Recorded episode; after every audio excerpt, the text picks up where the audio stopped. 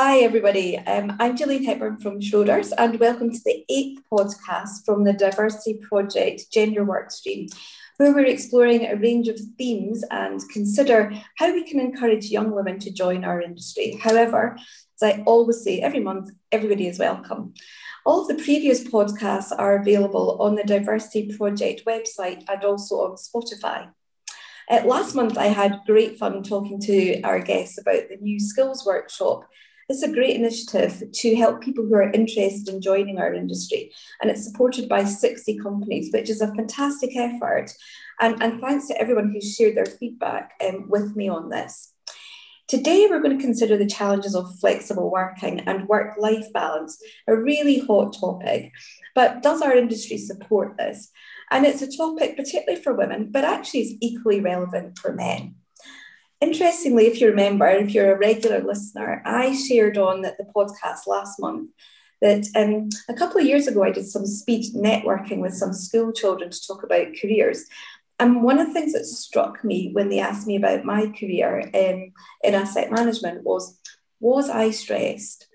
Interesting question. But it appeared that there was a view that those of us in our industry work really long hours, have no breaks, and we don't have any work life balance. So we're going to explore a bit of that today. Um, and who's in the virtual studio with me? Well, I'm absolutely delighted to be joined by Emma Holden, who's Global Head of HR here at Schroders, and also Michelle Mounier, who's heading into her first graduate job. Michelle, let's start with you. Um, could you tell us a little bit about your background and your route to financial services? And also whether you do think that there's a perception that work life balance is maybe a bit of a challenge for our industry? Yeah, sure. Hi, everyone. As Gillian just mentioned, my name is Michelle Mounier. I recently finished studying my undergrad at LSE. I studied economic history, so it's essentially history with an emphasis on more economic theory. So maybe not the most conventional way to enter finance. I guess I really enjoyed my degree, especially the research part, I think the kind of the independence and the ability to learn a lot more was really interesting for me personally. So I did an internship in equity research and realized that I really did like the research part. But what I wanted to do more of as well is to see the impact of my research and to apply it. So that's how I got interested in asset management more broadly. And then, as opposed to your question, I think definitely there is maybe a bit of a negative perception about work life balance um, for finance more broadly. I think the media doesn't help. It definitely portrays a, this kind of extreme view of working all the time. And I guess um, for me initially, it was a bit discouraging. I was a bit like, oh, finance, not quite for me. But I think you really do need to be quite curious and open minded. And I think um, you'll see that the industry has changed and there are spaces for people and females that are maybe less demanding. So, yeah, I think, but broadly, yes, from a student perspective, is fairly negative because it appears that you work a lot. Great, thank you for that. And it's always really interesting to hear people's um, journeys into financial services because actually many of us got here by accident rather than by design. I've often talked about how I thought I'd be a teacher and it didn't quite end up like that. Mm. Emma, what, what's your story? How did you join financial services? And, and you know, given your role in all of this, where, where do you think we are in the industry with work-life balance? Yeah, so um, I'm a, a Valleys girl. You can probably still tell the accent is, is here from South Wales. Um, I'm a single mum, parent, family, first to university. So I had no idea what I wanted to do with my career. Um, and I started work at PwC. So I trained as an accountant. Um, I then went into the steel industry for eight years. And that's how I came up to London um, on investor relations. So selling the steel industry into the city. Um, and that's how I came to Schroders actually and joining the firm in the head of corporate communications role before taking on the HR lead eight years ago now. Um, so I've been at the firm 14 years. Um, and I think what's really interesting um, for, for me was I certainly had a perception in coming into the city, seeing investment bankers were, you know, 24 7 on projects and financing deals, was actually then when coming into an asset management, how my work life balance actually improved massively compared to the steel industry. And actually, what was certainly at Schroders a very family orientated place where I'm still very proud to say, with children 10 and 7, I've still not missed a school event. And I hope I can always maintain that record. So I think asset management, particularly, has always had a pretty good reputation for flexibility. Um, but I think what you're now seeing more broadly across the finance industry regardless of different segments, mm-hmm. is actually employers really realizing that if they can't offer flexibility, they will not be able to retain and attract the best talent. So, this is really becoming a, a commercial necessity and an imperative for firms. Because if you can't offer it, or you, you talk and you don't walk the walk, you will not be able to get the talent that you need in the door. Yeah, it's, it's, a, it's a really good point, isn't it? And we'll, we'll explore that as well in, a, in a, a, bit more detail. But Emma, what, what are some of the kind of key initiatives that you're now seeing in the industry that are really helping us to make it a more flexible place to work? So look, as, as I said, I think the asset management industry has generally always been a place where you can have a reasonable degree of flexibility. Um, on joining the firm, I was always really impressed how, you know, some of our male fund managers would, would always talk about getting home to the family at the end of the day and, and really that it, it, was a culture and an environment where you could talk about yourself more broadly. Um, I think what you're now seeing is firms realizing that because with the pandemic, we've had 20 years worth of change in, in a matter of months. Um, yeah. really being able to make sure that that's offered consistently to all teams and all talent in an organization but but also what i would rise you know I think employee activism has risen, and therefore, what people want from their employers is radically different today. So, they expect corporates to have a voice, they expect them to be truly inclusive. And if firms aren't living up to that ideal, then they will walk. So, I think you're seeing that increase in inclusion, diversity, flexibility, because we know a flexible workplace is also at the heart of an inclusive workplace. And if mm. you can really build that diverse workforce, then you have that diversity of thought and you'll be the best in terms of delivery for your clients. So it's a real shift between it becoming just words, I think, where perhaps some mm. people were a couple of years ago, to actually firms realizing they have to walk the walk. They've got to really deliver on this because if they don't, people will walk with their feet and leave.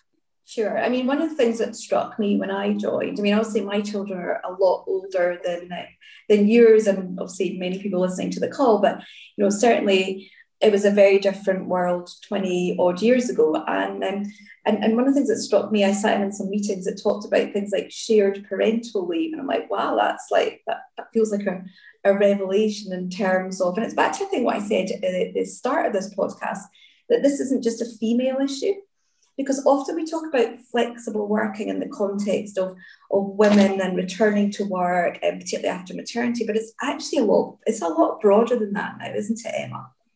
Truly, we, we had a male candidate um, apply for a role in our firm very recently. Um, and one of the questions they asked in the interview process was about our parental leave policy, not because um, his family are in a, a, position where they actually want to start a family anytime soon. But he was asking because he saw it as a really good cultural indicator of where the firm was an, as an employer and whether or not they truly cared for their staff and their ability to, to truly live this sort of work life balance um, and I think that's really interesting because you're actually seeing that come from clients as well. So yeah. if I look at how RFPs from clients have changed, you know, we're asked so much more questions in this area to really understand whether we truly are about building that diversity of thought and creating that inclusive environment for our people that you know you know again if firms aren't willing to move then they're going to find themselves left behind yeah, it's, it's really interesting. Almost it relates into a completely separate topic, which we can cover at some point, but the whole piece around ESG, doesn't it? And how we now assess companies. And it's not just about the environmental and the government, it's about the social. How do we treat all of our stakeholders, which includes our staff? And that's really important. So um, it's really interesting to hear about all these changes that we're we're seeing in the industry and, and flexibility. And Michelle, it's somebody who was looking obviously for a position post university, how, how important was it to you that an employer offered the right level of flexibility? I think it was really important, and just maybe adding on to the other points, because I think definitely looking at asset management, there was definitely a lot of diversity initiatives that were really supportive. And as a student, it's really it's quite encouraging seeing all these things. So like there were like girls are investors 100 black interns. There's just a, and the diversity project of course. So there's a lot of actual initiatives and you can see that there's a genuine desire for change and that's really encouraging. So in terms of flexibility yeah definitely. I think um, the transition actually from university to work is a huge one. So you'd want somewhere where you're supported and that you feel comfortable because it's quite a broad shift. And I guess when I was looking at where I was considering and applying, um, it was really did range. And I think it's really hard, especially after the pandemic. Um, it's kind of up to the firm now. So some have taken a really harder kind of stance. So everyone's back in the office. And um, I know people that over the summer were in the office every day for the 10 weeks. And then also on the other scale, where it was completely online. I also did do an internship that was more hybrid. So I went in for like one week, so maybe as many days as I want in that week. And then the other week I was at home. And I think for me personally, that was really great. Um, it gives you that ability to go in to actually see people and meet people, which is vital when you're new to the firm. But at the same time, there's no point going into the office if you're just going to sit there alone. um, so it's really great that you have that ability and that flexibility. So personally, yeah, definitely played a large part. And I think it's really important that employers do strike that balance and listen to what people do want. Yeah, and did you see when you were obviously doing a bit of research where you might want to work, did you see any really good or really poor examples of flexibility? I think the rigidness, I think I've heard stories and rumors is some kind of employers literally as soon as you get your second vaccine, you kind of have to go into the office. There's kind of no ifs, no buts. And then there's obviously some other ones which are a lot more fluid. But again, in that sense, I think it really does depend on managers. I think that's really important because um, when I was interning again, I had two different managers, but they were still very supportive one female, one male but they supported flexible working in very different ways, but they were still very understanding. So that made it really comfortable for me myself.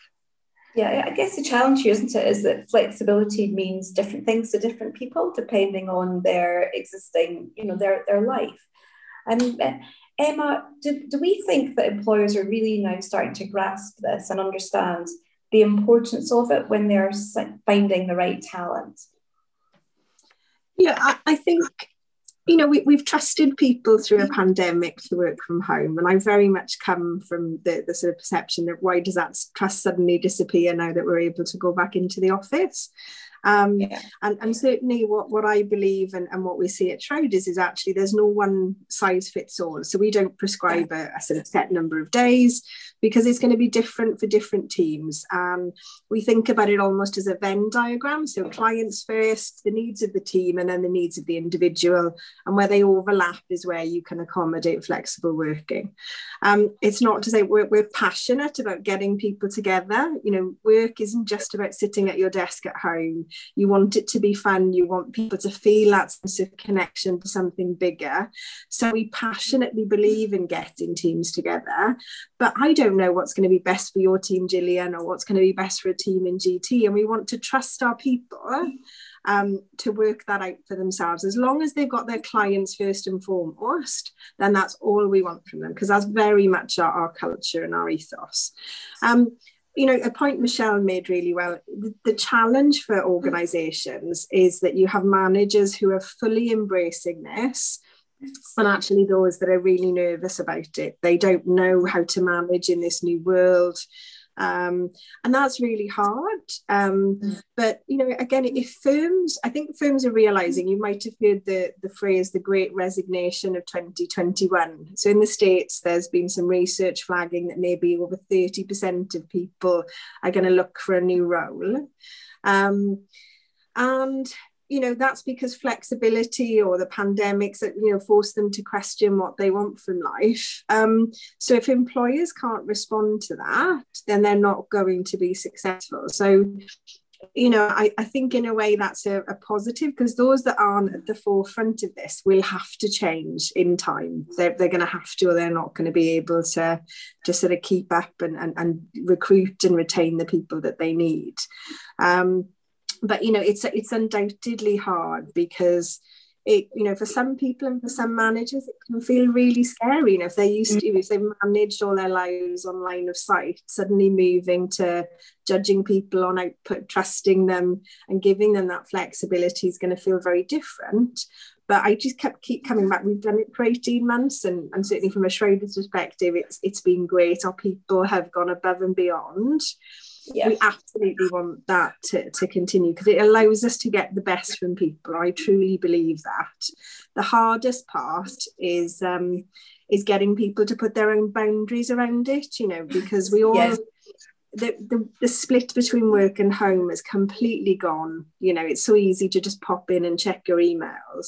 And we need to empower people to, to sort of say that and also have really open conversations. If they've got a school event or actually they're training for marathon or whatever's important to them, they can talk openly to their manager and their team to get that support to have that flexibility that they need.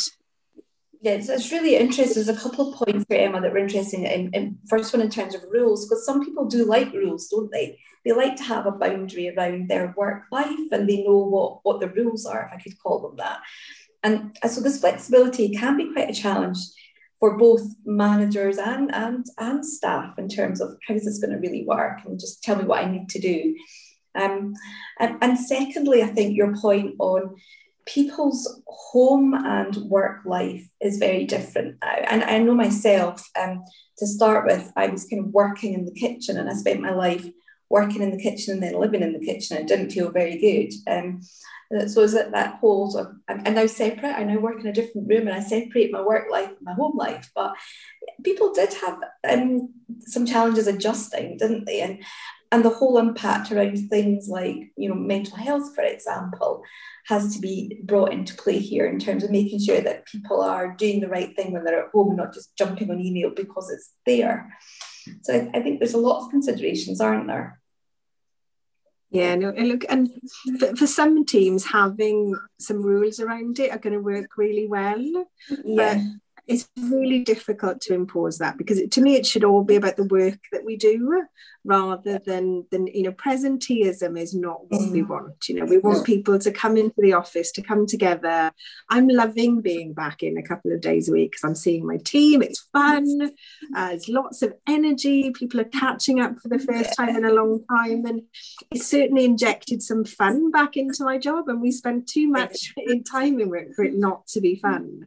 Um, but it's great having that balance and um, you know you actually get to see if you can have those really open conversations about it you allow people to bring their whole selves to work yeah um, you get a far greater insight into someone they're much happier you get much more from them um, but it just makes it a more harmonious place to work as well yeah, I, I agree. I, I, do like the office, I have to say. I, I kind of just enjoy being amongst people and the buzz that that gives us. But then there's times when I'm doing certain kind of work that I like to be locked away in a room and having thinking time. So we're all different. I mean, the benefit of flexibility and flexible working is it does enable us to have a bit of a work pattern that suits the different types of uh, roles that we all do and, and the tasks that we have to do within those. And Michelle, um, to what extent do you think the pandemic has sort of changed people's views on the importance of flexibility? Yeah, I think kind of harking back to what you've already mentioned, I think during the pandemic, everyone had to work from home. So it just showed that people can do it and it can be just as, if not maybe even more efficient. So definitely it's accelerated this view of flexibility and the importance of having it in the workplace. I'd say again, it's that hybrid working model that I'm really an advocate for. I think it's really hard again with the rules to impose it. And I think it needs to be more of an organic kind of evolutionary conversation, figuring out what works best for people in the team. Because I know when I was interning, certain people maybe on Mondays they were dropping their kids off, and the Fridays they wanted to be at home. So then it was like everyone comes in on on a Tuesday and a Wednesday. So then it just makes a lot more sense, and you get the benefits of being in person. Because um, it would really doesn't make any sense to go in the office if you're just going to be on a Zoom meeting all day, and it's more about the actual the in person benefits that you can gain. So yeah, definitely, I think it's hugely changed people's views. Yeah, thank you. Emma, what, how do you think employers are sort of addressing some of these challenges then around flexible working and hybrid working and, and this impact on the business and the customer? Yeah, look, I, I think um, you know businesses are seeing lots of benefit of it. You know, if you think about the amount of business travel that, that some of our people used to do um, and how draining and physically um, challenging that was and also for our clients you know i think um, we need to hold on to some of the positives of, of um, remote meetings and contact for the longer term post the pandemic because it, it's much better for our clients and for us actually. And we get far greater participation on client conferences and events more broadly than perhaps if it was all in person where it can feel like a much bigger commitment of time. I think where employers really have to focus is helping managers through this because for some this has been a really easy transition. And, and just as michelle said it, it's such a different experience on who you work for. I often say in terms of employee engagement or happiness with career development or how contented you feel in your job all roles can manager it's hard you you're being battered from all sorts you know there's all these demands on you. So employers really have to help managers. So we've been running uh, an initiative this year called lead to win that we've been um, putting all of our managers through um, particularly with one eye on return to the office. But it's really been focused on how they can have really good and positive conversations around flexible working and creating an inclusive work environment. And it's as much about knowing how to support someone in finding a hybrid working pattern that works for them, but it's also about being able to, to say, actually, well, that, no, that's not going to work for our clients. You know, mm, we've got to have really open and honest conversations. And some people can just find that a bit hard. Yeah. But if you can give them the right training and support, and we're just having much more open and frank conversations about uh, situations where we disagree on and what working patterns going to work best for clients, then we'll get to, to, to an environment where everybody thrives and can benefit yeah and, and let's face it this is this is going to take some time isn't it? You know we, we talked earlier when we all went into lockdown it was really it, it was kind of quick and easy. Here's the rules you're all at home and and and, and we're all supported in doing that. It, it's interesting how isn't it that the reverse has become kind of a bit more difficult in terms of what that's going to look like. And and we still don't know what the next few weeks and months are going to look like um, with regards to everything that's happening in the environment. So it's about, I think, being um, being adaptable, isn't it, as an organisation and flexible. But to your point, Emma, which is really important, it's also not just about staff; it's that balance between us and our and our customers and doing the right thing for the business. And that can maybe be a bit, it can be a bit tricky at times. Yeah, and it's you know, sometimes it's why I think that Venn diagram almost in your head is really important yeah. to, to think about, you know, because we, we often say it's sort of client firm self in terms of how we want our people to, to be thinking. Um, and, you know, but that self is also really important for wellness, well-being, feeling happy about your role. Um, but it's, you know, so it's actually where they can all overlap. And as long as you're thinking about your hybrid working and flexible working patterns in that context, that it's not just about you, it's also about, you know, your clients and, and the people you work with, then you can find that common ground. It's possible. I truly believe this in every role. Um, yeah. And actually, you know, you can find things that work with your colleagues, for example. Um, so we, we will get there, but it is going to take time. And, and we're just dealing with such a fluid situation at the moment. Um, you know, particularly as a global business, we still have some of our jurisdictions that are still in lockdown that aren't able to go back to the office. Um, but you know, the workforce is really fragmented. And I think at, at one level, we've sort of forgotten how to get on with one another.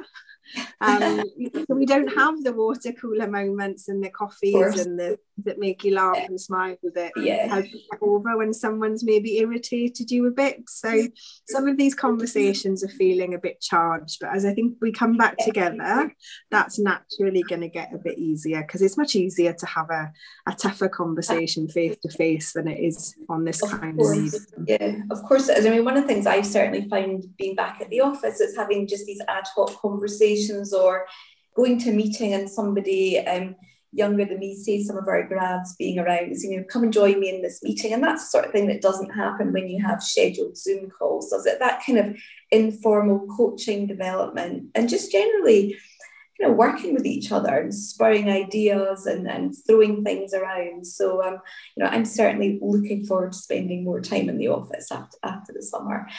Um, I'm, I'm really conscious we've just got about five minutes to go. I mean, hopefully, um, what we've covered today has really helped the people uh, listening to this podcast and, and, young people who are interested in our industry and really starting to think that maybe um, we've, we've busted the myth a little bit about um, not having the right work-life balance within our industry. And I think we're making huge inroads um, and it feels like we're in a great place. Um, Michelle, just um, one, one final kind of question before we close off today. Um, what, would be the one piece of advice that you would give um, to the young people today listening to this podcast? I would say really to be open minded and curious. I think that's technically two things, but kind of one and the same in the sense that there's this perception of the industry. And I think it's really important that you go for yourself and you see it because I think everyone's very different. And organizations are very different. So again it's really figuring out for yourself what you, do you like what do you want?